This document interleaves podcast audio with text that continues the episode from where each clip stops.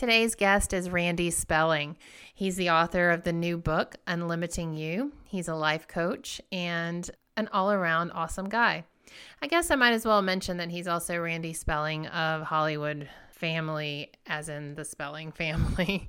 Growing up, he had all the money and opportunity and success that um, anyone could imagine, but yet at the age of 27, he still found himself completely lost and almost dead is the way he put it. So it was really interesting to talk to Randy and to see how much he has overcome in his life. And now he's using what he has learned in his training to help other people through his coaching and his books. So hope you guys enjoy the show with Randy Spelling.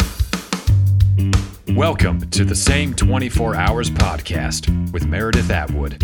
We all have the same 24 hours each day, and it's what we do with those hours that makes all the difference between our health, happiness, and success.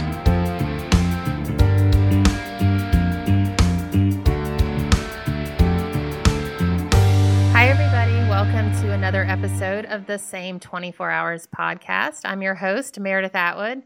Today's guest is Randy Spelling. Hi, Randy. Hi, Meredith. How are you? I'm wonderful. How are you? That's great. I'm glad you say wonderful. is Instead it, of like, that, meh. no, I I just had this flashback to uh, to a Hugh Grant movie. I forget which one, but I think it's the one with Julia Roberts, and they're going over the fence, and he he tries to climb over, and then says, "Oh, whoopsie daisies," and she said, "Did you just say whoopsie daisies?" It- it- does yeah, that, that, that fall in the same Hill, category? right? Notting Hill. Yes, yes. Well, at least you didn't say I'm whoopsie daisies. I mean, you know, it's all good. Well, so I'm excited to talk to you. You are um, quite an interesting person. You've had quite a life and have quite a future going for you. So, yes, guys, this is Randy Spelling of the Spelling. What do we call it? Dynasty? Is that where y'all you guys are now? I, I don't know what it's called.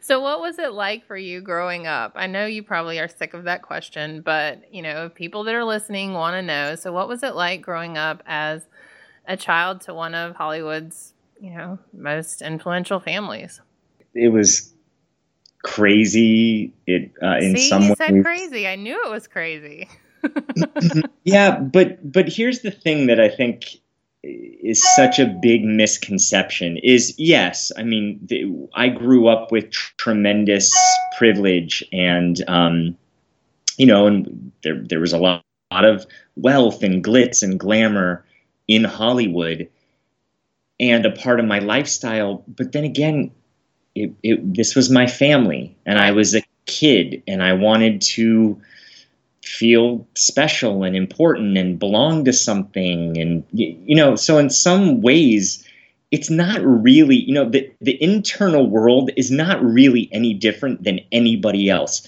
The external world and some of the things that i was surrounded by some of the people who i was surrounded by that i would say was different. But the growing up part the awkward teenage years the you know some of the stuff that I struggled with, I would say it is really similar to everyone else. yeah.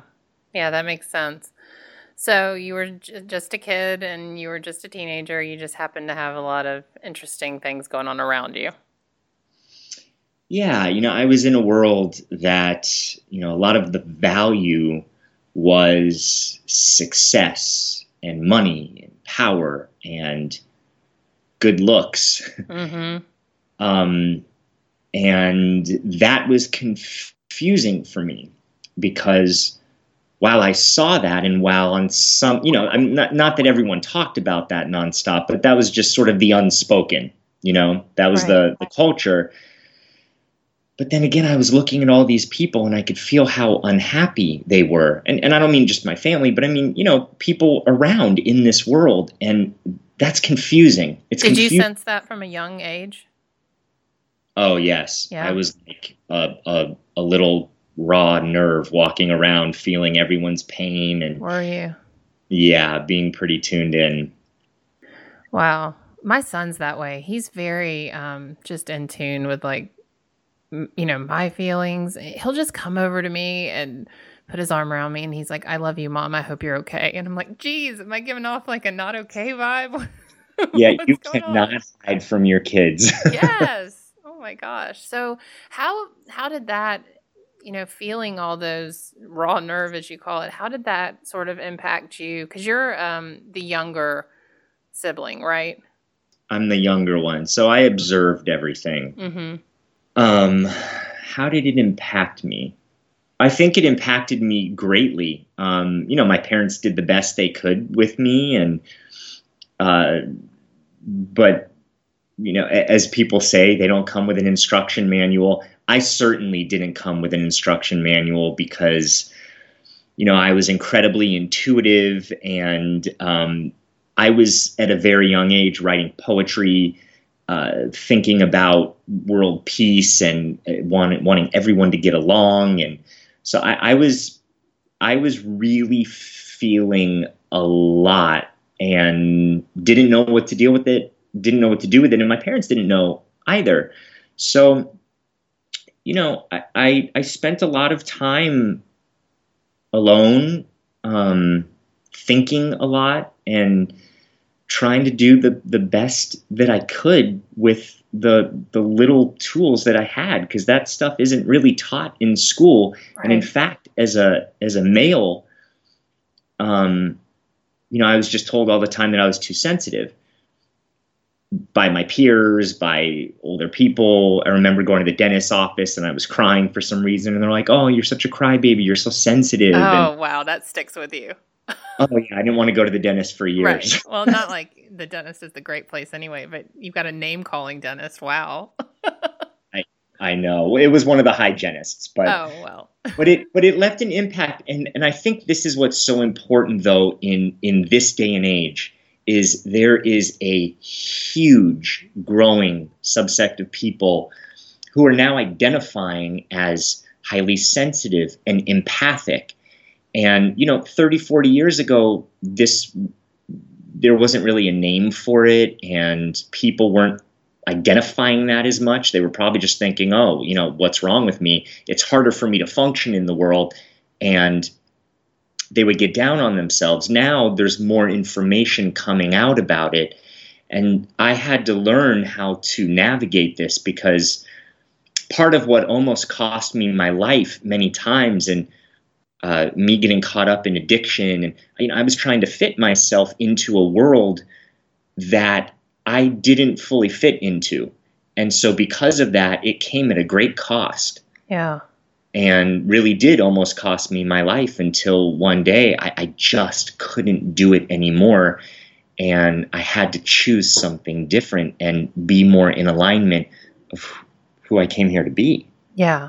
Let's rewind a minute on the addiction things. I'm I'm actually rolling into two years sober um, next month, and so mine was alcohol, but I also was a very sensitive child to a degree, but I had like real big issues with perfectionism. And, you know, as soon as I got my hands on alcohol at a relatively young age, I guess 17, and had that escape, you know, that sort of, okay, this is going to numb this feeling of me having to be perfect all the time you know that that was kind of the turning point for me and and I reached a point as well where I was like okay I'm going to either die or I've got to do something different here too. So how was it for you like when it, was it a similar experience with addiction?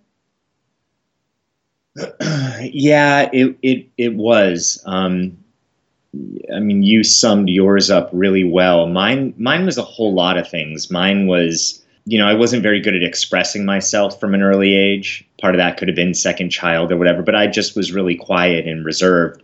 So, alcohol and drugs gave me a way to not only numb the pain that I felt and, you know, things that I didn't deal with from childhood, but but also it gave me a, a an easier time expressing myself, whether that was socially, whether that was dating or, you know, all the above. Mm-hmm and and it worked for a little right. while until it stopped working. Right. And then I was just left with you know an addiction where you know I kind of lost a, a few years of my life, and you know I don't say that mildly. Um, in terms of it really almost dying. I mean, I, I wound up in ERs. My heart stopped a, a handful of times. Wow. Um, a friend had to revive me once. I mean, it, it, it got pretty dark and ugly for me. Yeah. And so what was what was the turning point? Because you had a turning point. The turning point was, and of course, you know, there's never one pinpoint point, but um, and I, I share a lot of this story in my book. Uh, I my father had just passed away. It was 2006, and I was in so much pain, and I, I just I, I, just couldn't do it anymore. How I old was, were you? How old were you at this time? Uh, I was 26. Okay. I was 26, and I just, you know, I'd been up for a, a whole day or I, going on two days, and it was late at night. I was alone in my apartment and I, I just felt so alone. And I was looking at my life thinking, this is, I, I don't want to live like this anymore. I really, uh, this is, if this is all my life is going to be, I'm done. And I literally had that sort of coming to my knees moment. And I said, please, please, please, if anyone can hear me, dad, if you can hear me, you know, God, my guides, anyone, all the powers that be, can you please help me? I know that I'm here for more. I feel it in my heart, but I can't see what that is or how to go about changing. So if I'm here for more, please help me and make that happen. If I'm not, if this is what my life is meant to be, then I'm done. Take me out. Wow. And um, I, I, had a really interesting sort of out of body experience right after that. And then a few weeks later, um, the ball started rolling and uh, I, I got myself clean and then I could really start doing the, the, the deep work that I needed to do. And I went on a whole spiritual journey and worked with a, uh, a boatload of different people, different modalities, studying. And I found coaching and I started studying to become a coach and just started transforming from there. How much of your addiction and sort of that tough time in your life do you think was tied to not really knowing who you were? Was there like a struggle to separate yourself from your family, like identity? Was it more of just, you know, hiding from from the pain you were feeling or and, and then how did you deal with that when you started to get clean? That's a lot of questions. Um, let's. I want to know I, all the things, Randy. I'm so excited. Um, I yeah. I can um I can unpack that a little bit. um, That's your job. Do that. Unpack it. Right, Let me tease this out a little right. bit. Um, I think it's all of it, Meredith. Really, I mean, I, I can't really isolate it was only because of un, undealt with stuff from my past, or I couldn't find my place in the world. It, it was all of it for me, and I've had so many people that I've worked with through the years, purpose and a sense of purpose is a is a real living breathing thing that that I think a lot of people feel at a deep visceral level. And not feeling that deep sense of purpose is painful to yeah. some. And for me it was it was painful. It's like what am i here for? I don't you know how i'm living it's okay right? Like i was having fun and i was it, it's not like i wasn't having fun at times or enjoying myself. Um, i wasn't severely depressed but i i was i was living. I was just kind of existing. Right. And i didn't want that. I really wanted to to thrive and wake up and feel that i was making a difference to myself, to the people around me, and to the world at large. And I wasn't doing that. So, so not not knowing my place in the world, mixed with pain and trauma and stuff that you know most of us have from growing up in some form or another that all made the perfect storm to you know throw me into addiction mm-hmm. So, how did you start to unpack what your purpose was? Um, or what your um, purpose is? not was. You're not past tense. That's a good question because I searched, and I, I think I'm I'm an eternal searcher. I really like to search for things. Um, and I searched for years, you know. I mean, I went through all the books in the self-help section at Barnes and Noble for 3 years and I I mean, I just tried to find through text and through anything I could what what reminded me, what what was going to point me in the right direction. I did talk therapy, uh, otherwise known as psychodynamic therapy. I did a few forms of therapy. Uh, I did coaching. Uh, I worked with a, a whole bunch of spiritual teachers and leaders, and all of that made a difference. Um,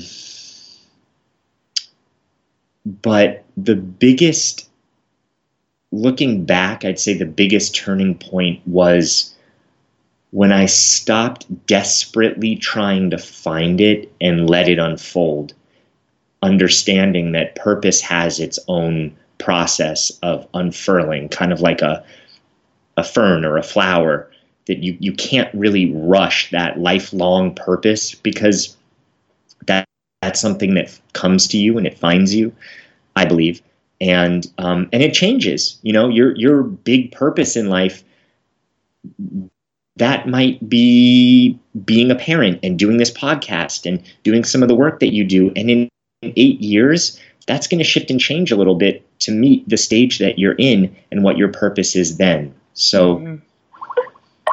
when yeah. I stopped searching and and started just being and allowing that process to unfold, it it it happened in a what seemed like in a quicker way. That's really interesting and also terrifying. what, what part is terrifying about it? Well, so I like what you say about it being a real and that purpose is a real and living, breathing thing. I think that makes it a little less daunting, you know, to think of it as kind of an evolving sort of thing. But at the same time, I mean, we when you're in a state where you're unhappy or you're you're desperately trying to figure out the question of what's next, to basically say be still and let it unfold, that's hard. I mean, that's that's scary because you're like, okay, life is short, this time is ticking. What am I going to do next? And but at, at the same time, I also absolutely agree with you just from my own journey and kind of how my health and fitness journey started with just doing triathlon and starting this blog. And then over the last seven or eight years, it's really taken many different turns. And it's all been because I haven't rushed anything. I've just kind of done this, you know, as it has led me. So I get it. But at the same time, that's a it's a very patient journey. And that's hard. No one well, wants that. that well Yes and no. I, I, I, I agree with you that it that that is that is the struggle. But isn't that the struggle in our daily life? Like have to race against time, have to feel that we're controlling and pushing to get things done. And, you know, if you sit there and allow that to happen and be still, I'm not suggesting that you don't take action or move forward on things or if if someone's unhappy to say okay what can i do about this i feel like there's a purpose in someone being unhappy because that is the signal that they're getting in order to do something different. Right. So it's really it's the reaction that we have that puts the meaning on it. Do you know what i mean? Yeah. Yeah absolutely. So if we feel, oh my gosh, I'm not living my purpose, I'm not living my purpose, you know, in the past, what I used to do with that is I would get depressed, I would get down, I would right. freak out, I would feel impatient, and I would stress out. Mm-hmm. Now, that didn't bring me any closer to my purpose, that reaction. Right. It's the whole idea that nothing has meaning until we give it meaning. Yeah. Yeah. But but if I, you know, if I took that opportunity and said, oh, wow, I'm not feeling that I'm doing what I'm meant to be doing, and then ask the question, so what can I do right now? What can I do in this moment to make myself feel closer to that? And it's a simple question and answer. What can I do? I can go to the grocery store and talk to three people and connect with them, and that would make me feel better. And go and do that. Yeah. I have very friendly people at my grocery store. I don't know about you. Me too. They're going to make me talk like no matter what. yep. Guess we're having spaghetti for dinner. Yep, yep, we are. well, and funny that that example came came up but it is a great example because I don't know if you find this too, but I, I find this with myself, with with a myriad of clients, is that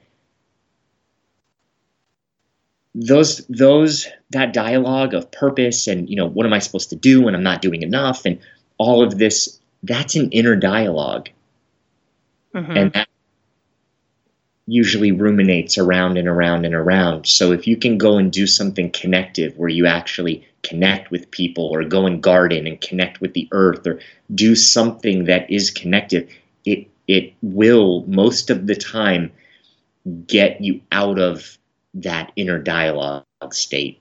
Right. It's the whole thing about stopping. You know, I always say that we get going around and around in our heads and we have to get the words out of our head. So you have to have some sort of action, even if it's just taking pen to paper and writing something. It, it's that internal stay in your head, you're dead type of scenario because it'll just make you crazy if you don't do something externally. Yeah, and you're an athlete, so you you know how powerful inner dialogue can be. Is both- it bad that I just cringed when you said that? Jeez. I'm like, oh, I'm not an athlete, but yes, I am. Okay, moving on. Yeah, Don't, you are. I know. I know. It's so stupid. See, Randy, you've got your hands full with me already. This, I love it. no, but it's funny. Yeah, you're right. I mean, the the mental stuff is so big, but it's it's funny even after all these years. I'm like, yeah, I don't know if I'm an athlete. Carry on. Yes, I am an athlete. Going, go on. But it's it's, pro- it's one of many roles. Right. Right. Right. Yeah. Yes. Check. um. So where were we? Sorry, before I burst okay. out into that. right. So yes, um, you were yeah. asking me about purpose and yeah. um and you know that that's really hard. That it's it's hard to just let that happen. Right. And and, and look, I, I'm I'm a really interesting balance of um, letting something happen and taking action and moving yourself forward. So I'm not saying to be passive in life, but I think that, you know, so much we're slave drivers to ourselves of going, we have to do this, we have to do more. And, you know, we're, we're goal achieving machines.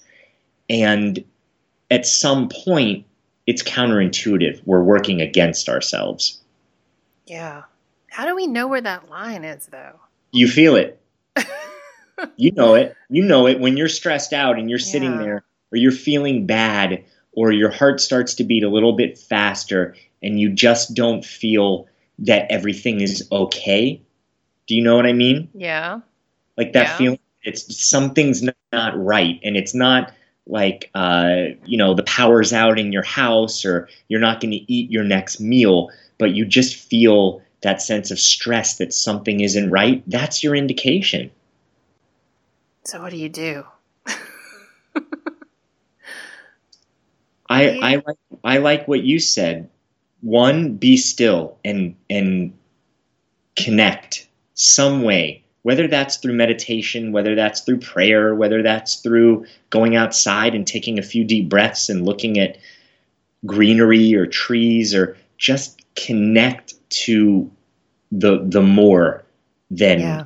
than you know what we're feeling in that moment that's step one step two is problem solve I, we we are such emotional creatures that we we we put so much emotion to it and that brings up you know all of the past and and all of this stuff we could just say is there anything wrong in this moment are things so bad well you know, no, but it feels that way. Okay, what am I really feeling? What's really going on?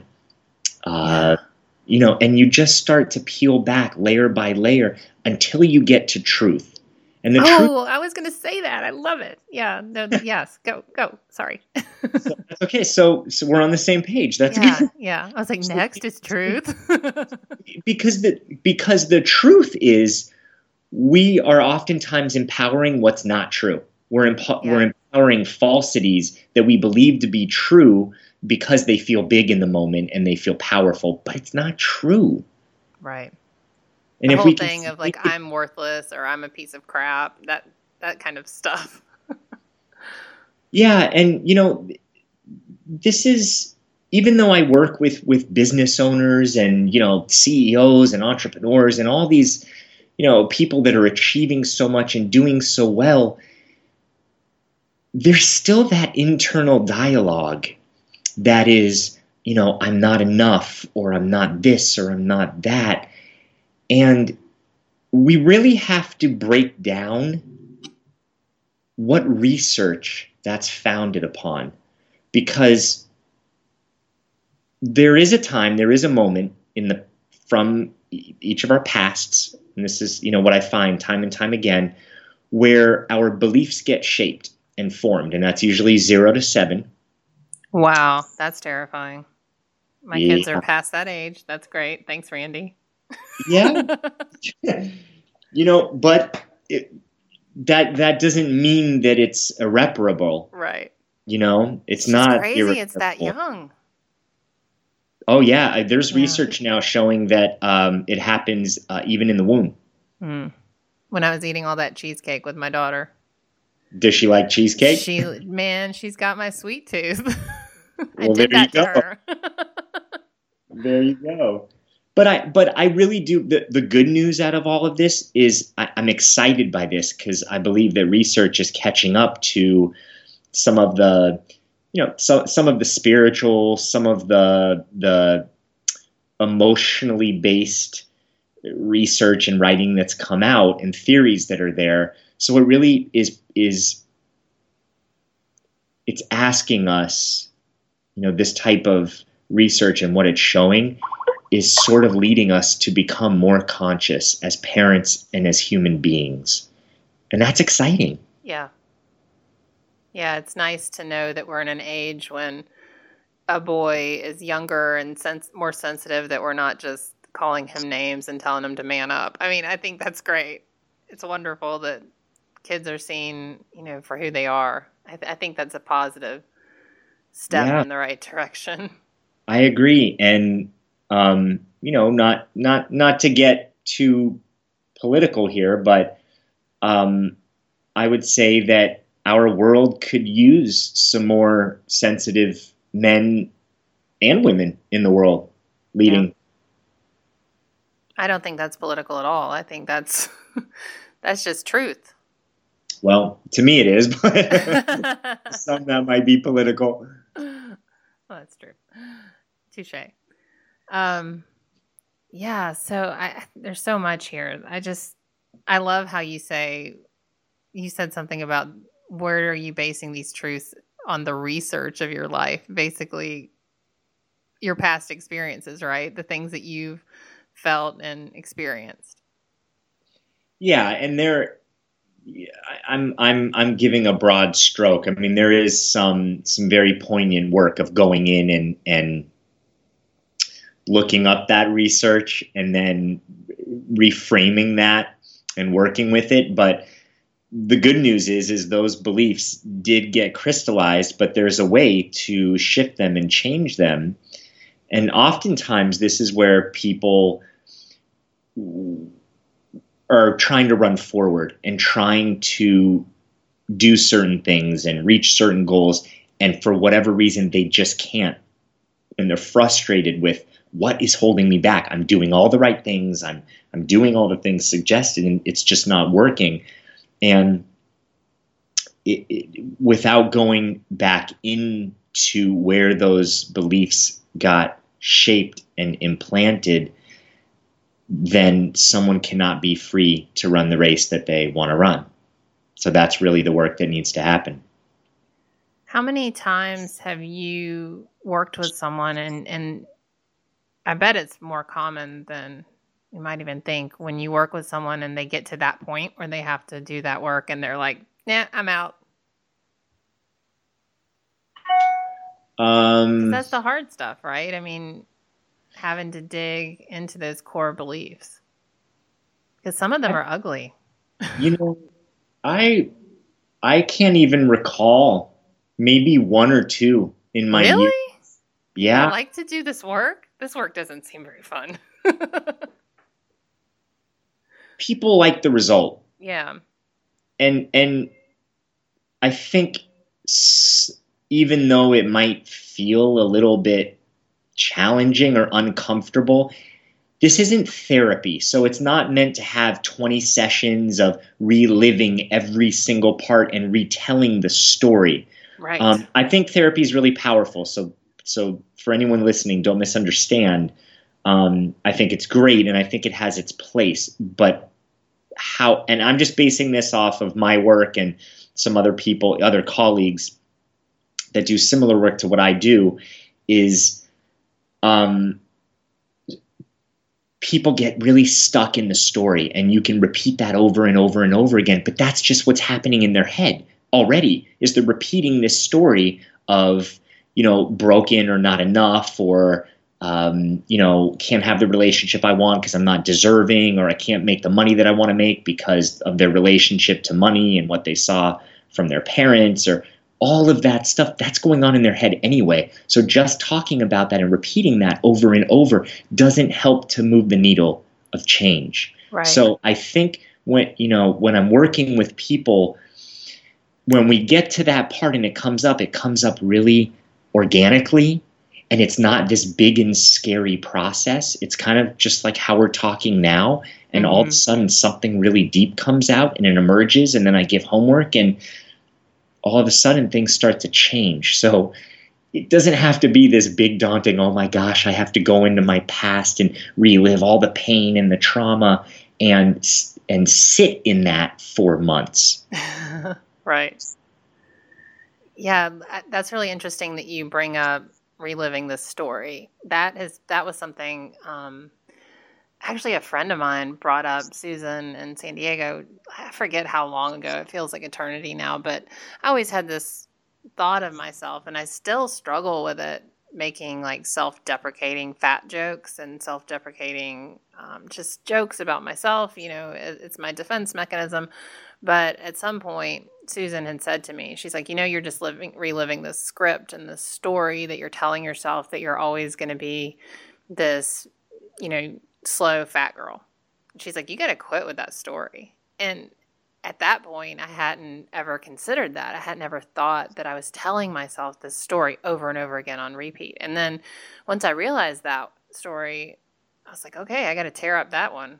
That that's got to stop. But then I saw so many other stories and scripts that I was replaying in my head, and it, that was a real big eye opener. So I see what you're saying that it's not necessarily something that you just plow into and scare the hell out of people, but it is something that can develop organically. And, and it's one of those things you can't really unknow. Once you know you have these things mm-hmm. going on in your head, you're like, oh crap, there they are again. yeah, yeah. And, and it is a constant practice, but once you're aware of something, you can't be unaware of what you're aware of. Right, right. Which sucks sometimes, but it's good. It's the way to move forward that it's the only way to change is is through awareness. Yeah. So let's talk a little bit about your book, Unlimiting You. What is this book about? Um, Unlimiting You is, is, sort of a mix of uh, some of my life stories, um, and I, I, I used myself kind of as a main character um, to explain a lot of the different points of how we limit ourselves. So there's, uh, you know, the main ways that I have found through the years that people are keeping themselves limited.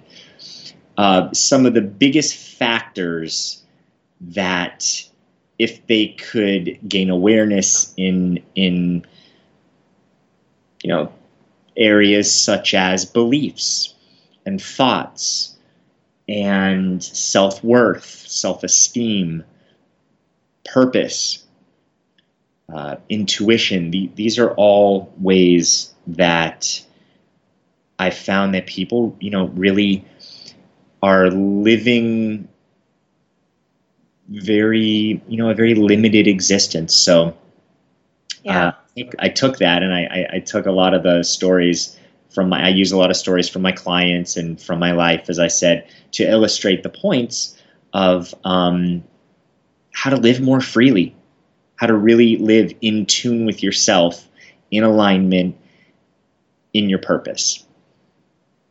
Love it.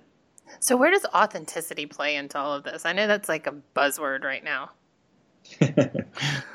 um, I think authenticity is really big. Some might call it living your truth, speaking your truth. Um, but authenticity, I think authenticity can be tricky because a lot of people don't even know what their authentic is. Right. So before just going, well, I'm going to live authentically or I'm going to be authentic, you have to have a reference point for what your authentic is, what that feels like what that looks like on a daily basis, what that sounds like in conversation and in relationship with people. And um, and then when you have that reference point, then you can simply say, Am I in alignment with that, or am I being someone different based upon wanting to be liked, mm. based upon the role I play in my family, based upon you know who I am in my marriage, who I believe I should be, or you know those sorts of things. Yeah, that's a hard one. That's a hard one because you, if you don't know who you are, then you don't know who you are, so you can't be authentic at all. And but at the same time, it's like, how do you get to the point where you even know who you are and what you want, and and this whole thing about purpose? I mean I think it's it's so great that you mentioned that it's a living and breathing thing. I, I think that's going to stick with me because I just feel a lot of times when we're trying to be this quote unquote authentic version of ourselves, but we don't know what purpose we're here for, then it's like, well, you know, what is that? What is that? What is that version of myself? What is my purpose? And it's just this cycle that goes round and round and round. It does, and that's because this this this idea of purpose and life purpose it, it's very elusive. Yeah. You know, it's it's not something tangible, and um, and I by the way, I have two chapters in my book on this. One is life purpose, and one is breaking down purpose into an everyday reality. Because if you wait to feel purposeful, like, oh, one day I'm going to feel really purposeful. Like you look at someone like Oprah. Oh, I love her. I do too. But if, you know, a lot of people might look at Oprah and say, well, clearly she's living her purpose. Or you look at a doctor, and you say, clearly they're, they found their purpose. Or you look at, you know, someone else, Steve Jobs, or you look at, um, the president or anyone, and and there's you know past presidents. You, you it, it, clearly you think, okay, well they were they were living their purpose, and it's it that I feel like that's a really slippery slope because making those comparisons one is hard uh, to compare yourself to anyone because everyone's trajectory is different and two purpose is like I said is a is a lifelong thing and most people are waiting to feel that thing. So it's just like everything in life. I'm, I'm life. I'm waiting till I have more money, or I'm, I'm waiting till I can finally do this and retire so I can be happy, or I'm I'm waiting for my vacation so I can finally relax. Right. Like hurry you know that saying hurry up to wait yeah that's what i feel like so many of us are doing is yeah Absolutely. Rushing, rushing just so we can wait to feel happy so we can then maybe spend more time with our family when we make more money so then we can retire so we can maybe live. Right. You know? or working so so hard right now and ignoring all the things that you want to do and could be doing and connections you could be making because you need to rush rush rush and work now so you can do it later. But then you're too old to do it and tired. Exactly. Exactly. Yeah that's that's how i feel about things. And, and i used to always feel that way about working out and fitness. I would say well i'll work out when i'm skinny which is so counterintuitive right? But um yeah, you got to go now. You got to start start moving now. So what are some of the things that you tell your clients is like when someone is just and I'm sure you have, you know, process and it's probably not as clear cut as this, but when someone comes to you and they're just like completely stuck, you know, they're they can't move forward, they feel like they're moving backwards and they're just stuck. Like what are some of the things that you tell them or help them sort of what process do you walk them through to kind of get them unstuck because that's a really familiar term in my world is i'm just stuck yeah and and i don't i don't believe that anyone is stuck so first and foremost um, someone might be confused or they might be unclear but they're not stuck okay so we don't use that word because because when you're stuck, you're stuck, right? Like if you're if you're in quicksand, you're stuck. And you're waiting for an olive branch, you're waiting for someone to pull you out. I don't I don't believe even eh, not to coach you here, but I don't believe that no, you go ahead. at, at any point. You just might not know what to do or what's next. Yeah. But you maybe haven't sat long enough or really said, okay, I'm gonna try this even though it might not be where I want to go or I might fail. I'm just going to do it anyway and move in a direction. Um, you know, I use the analogy of a pool. Like no one is stuck in the middle of a pool. You can always swim to one side and get out. But what we do is we look at it and we go, oh, I, I, could I could swim over there and use the stairs, but you know that, I don't know that might seem too easy. So I could swim behind me and just push myself out of the water, but then there's no towel over there. I might just swim to the left, but then you know I have to walk all the way around the pool, and after that whole process is done, you're still in the middle of the pool. Yeah. Yes, that's a great analogy. And you better hope you can tread water. Do you get to be on the raft? on a raft in the middle of the pool. yeah, well, so you asked for my process. That's my process. I I hold a very loving space and a strong space for someone to see that they're not broken and they're not stuck. And so I, I partner with them to get them to move in a direction and see how they want to go back in the pool and float, not just sit there treading water. Ah, so then we get to get on the float. Got it. I like it. I like water, so.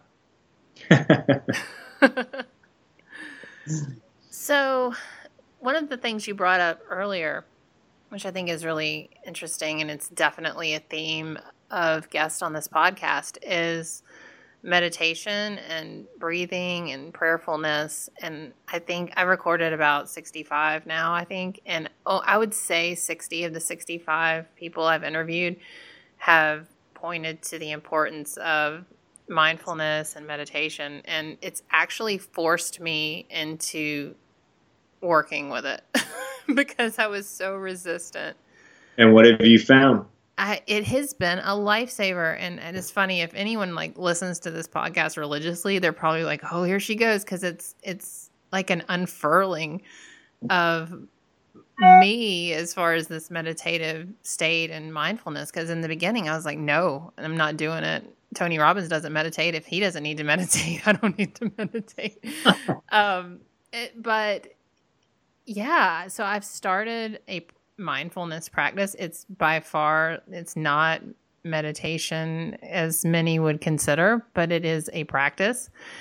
And it's really made a big difference. I'll have to say, um, I'm probably a month in, and it's really changed the way that I'm able to start my day and the way I'm able to kind of deal with that stress when it bubbles up. And I'm able to kind of convey that to my children as well. Um, when they, my, my son and I are very similar. And I can see it's, it's really crazy to watch your kids um, as a, like a 10 year old feeling the ways that you remember feeling. I mean, I don't know if you've yeah noticed this, but I can see my son get into a situation and, and the way he reacts is the way I would have reacted at 10, you know? And I'm like, okay, I don't want you to have to go the long way around life like I did. so let's breathe for a little bit. But anyway, so learning these meditation techniques and, and the breathing has helped me kind of help him a little bit. But I just think it's so it's so interesting how important that breathing and the mindfulness is to getting past these non-stuck sticky points in your life. I agree. I think, you know, we live in such a fast-paced world these days that um, you know, just the just the scroll, I'll just use one example, but just the scrolling in social media. Yes. We, have now been trained to digest information and scan through good, bad, good, bad. Want to stop, don't want to stop. This catches my attention, this doesn't. Really, really fast. So the way that we're processing, moving through the world is so fast, so much quicker than it was before, that I, I think it's even more important for people now to have some tools in terms of mindfulness, meditation, breathing, calming. It doesn't it doesn't have to look like sitting in lotus position for an hour like a yogi. It doesn't have to be that. But it, it it really it needs to be something where you go inward as opposed to your attention being focused outwardly whether it's on a screen or a computer or uh, you know in costco or whatever that taking some time throughout the day to connect to something inward and that's really where most of uh, you know our, our, our power and truth lies is right right in there. Yeah. I think a lot of it for me was I didn't for so long I didn't want to know what was inside. I didn't want to know my truth. You know, like during the years where I was burying everything with the alcohol and all of that, like I think so much of the fear of meditating and breathing was I didn't want to know what was inside. Sure. Yeah. But it's yeah. not that scary. no, but we we we as human beings have been developed to avoid pain and to run right. from pain. I mean, that's just mo- most people don't sit there and go, "Oh yeah, make it as painful as possible." just let me just go through as much pain. I want it. I really do. Right. You know, we we we do. We we run from pain as much as we can, and so I don't, but I don't want to attach being still as as painful because I don't, I don't, I don't know. I, I, haven't really thought this through, but I, am going well, to say this anyway. It's painful. I mean, I know what you're saying though. It's it's just different. I think that we are addicted to motion. Yeah. I think that we are, we, again, like I said, we are in an external world, right? Cars swishing by and scrolling on the screen and, and work and emails and dings going off every two seconds and alarms and dongs and bells and, you know, horns. And it's just, it, there's a lot of stimulation. So it's very strange to then go into quiet. We're not used to it. So in some way, we're addicted to the senses outside. That's why it's really important to develop a calming practice of going within. I can't tell you how much of a game changer. Well, I, I don't have to tell you because you already know. It is a game changer yeah. for people when they develop any sort of practice like that. It just it just is. What I found is that it allows me to get out of a rotten place. You know, like sometimes you wake up and you know, the first thing you have is like a crappy email from someone or somewhere and it just sets the tone for your whole day and I'm trying not to look at my stuff and my email first thing, but having this mindfulness practice is allowing me to get past that, or that would ruin my whole day. You know, it, it allows yeah. me to kind of backtrack. But what are eh, what do you think you can do with children as far as you know, a, figuring out a way to give them these tools on an early, early level? so they don't have to struggle until they're 38 like I am to figure out, hey, this really makes life better.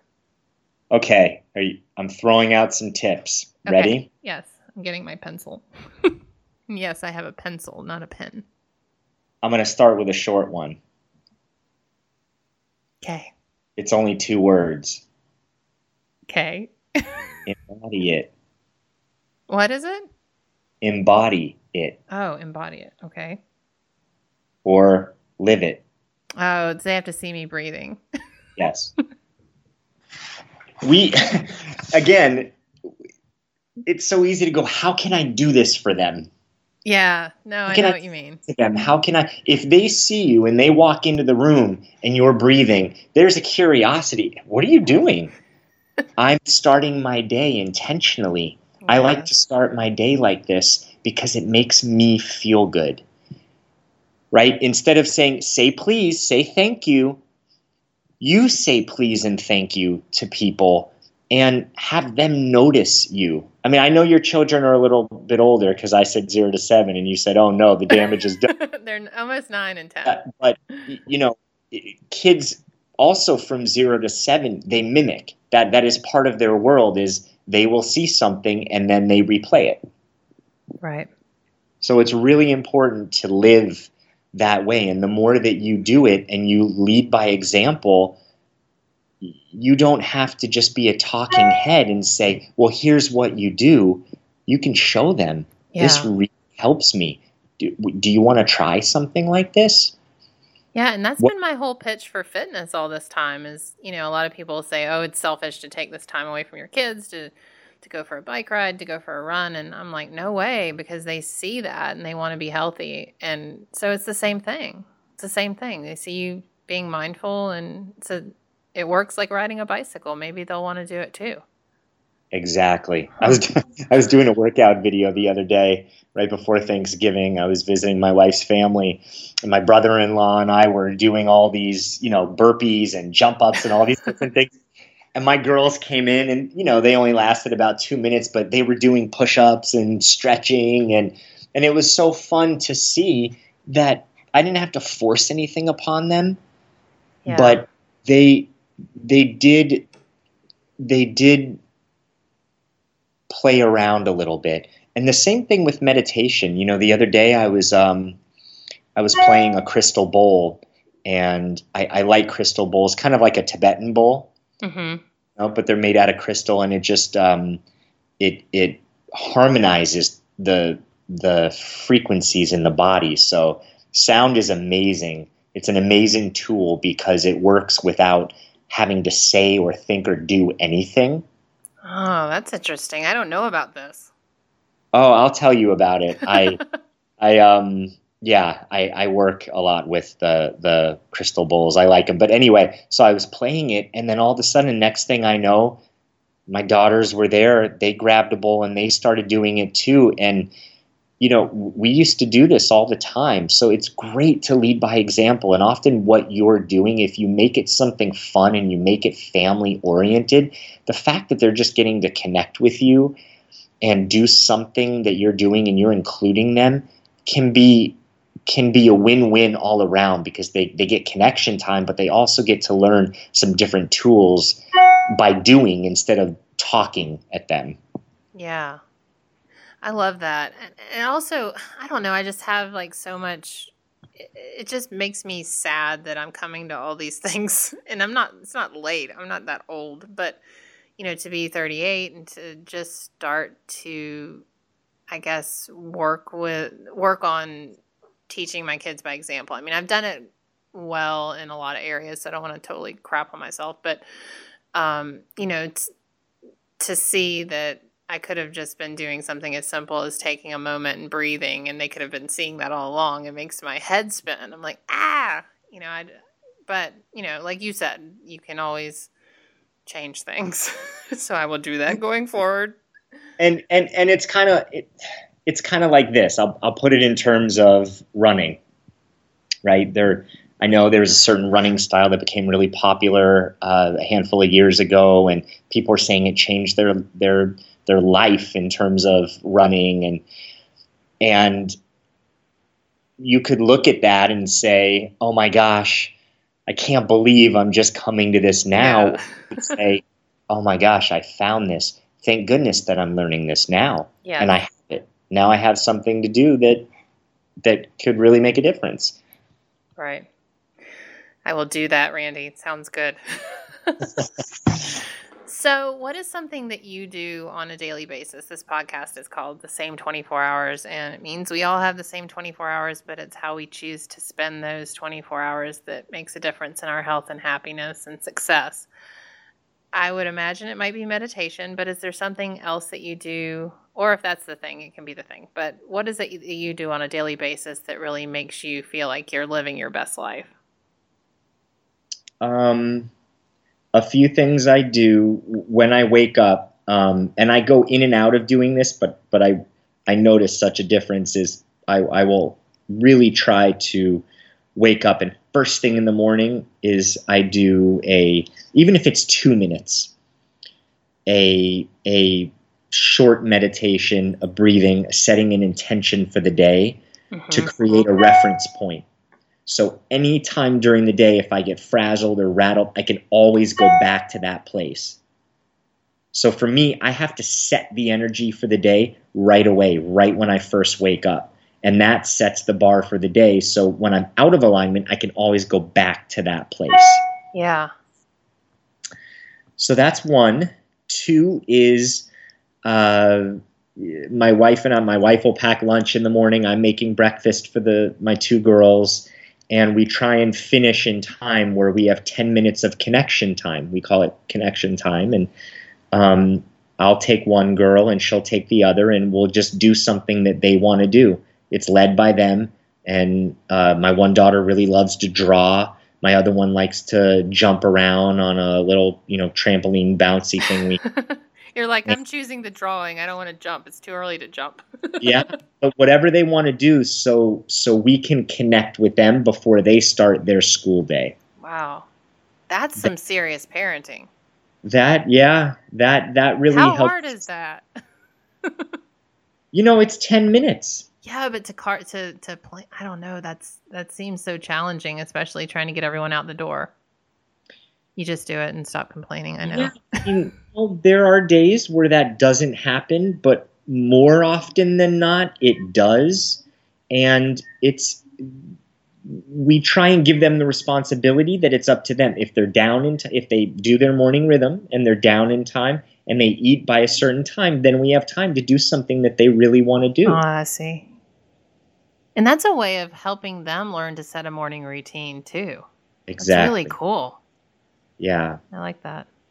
Yeah, and then uh, for me, it is important to get my my blood moving. I find that I have much more mental clarity, so I will uh, do something, whether it's uh, go to the gym for a little bit, or um, you know when it's colder outside, I, I'll go to the gym, or I'll do a workout video at home and do something just to get my my heart rate going and um, feel better.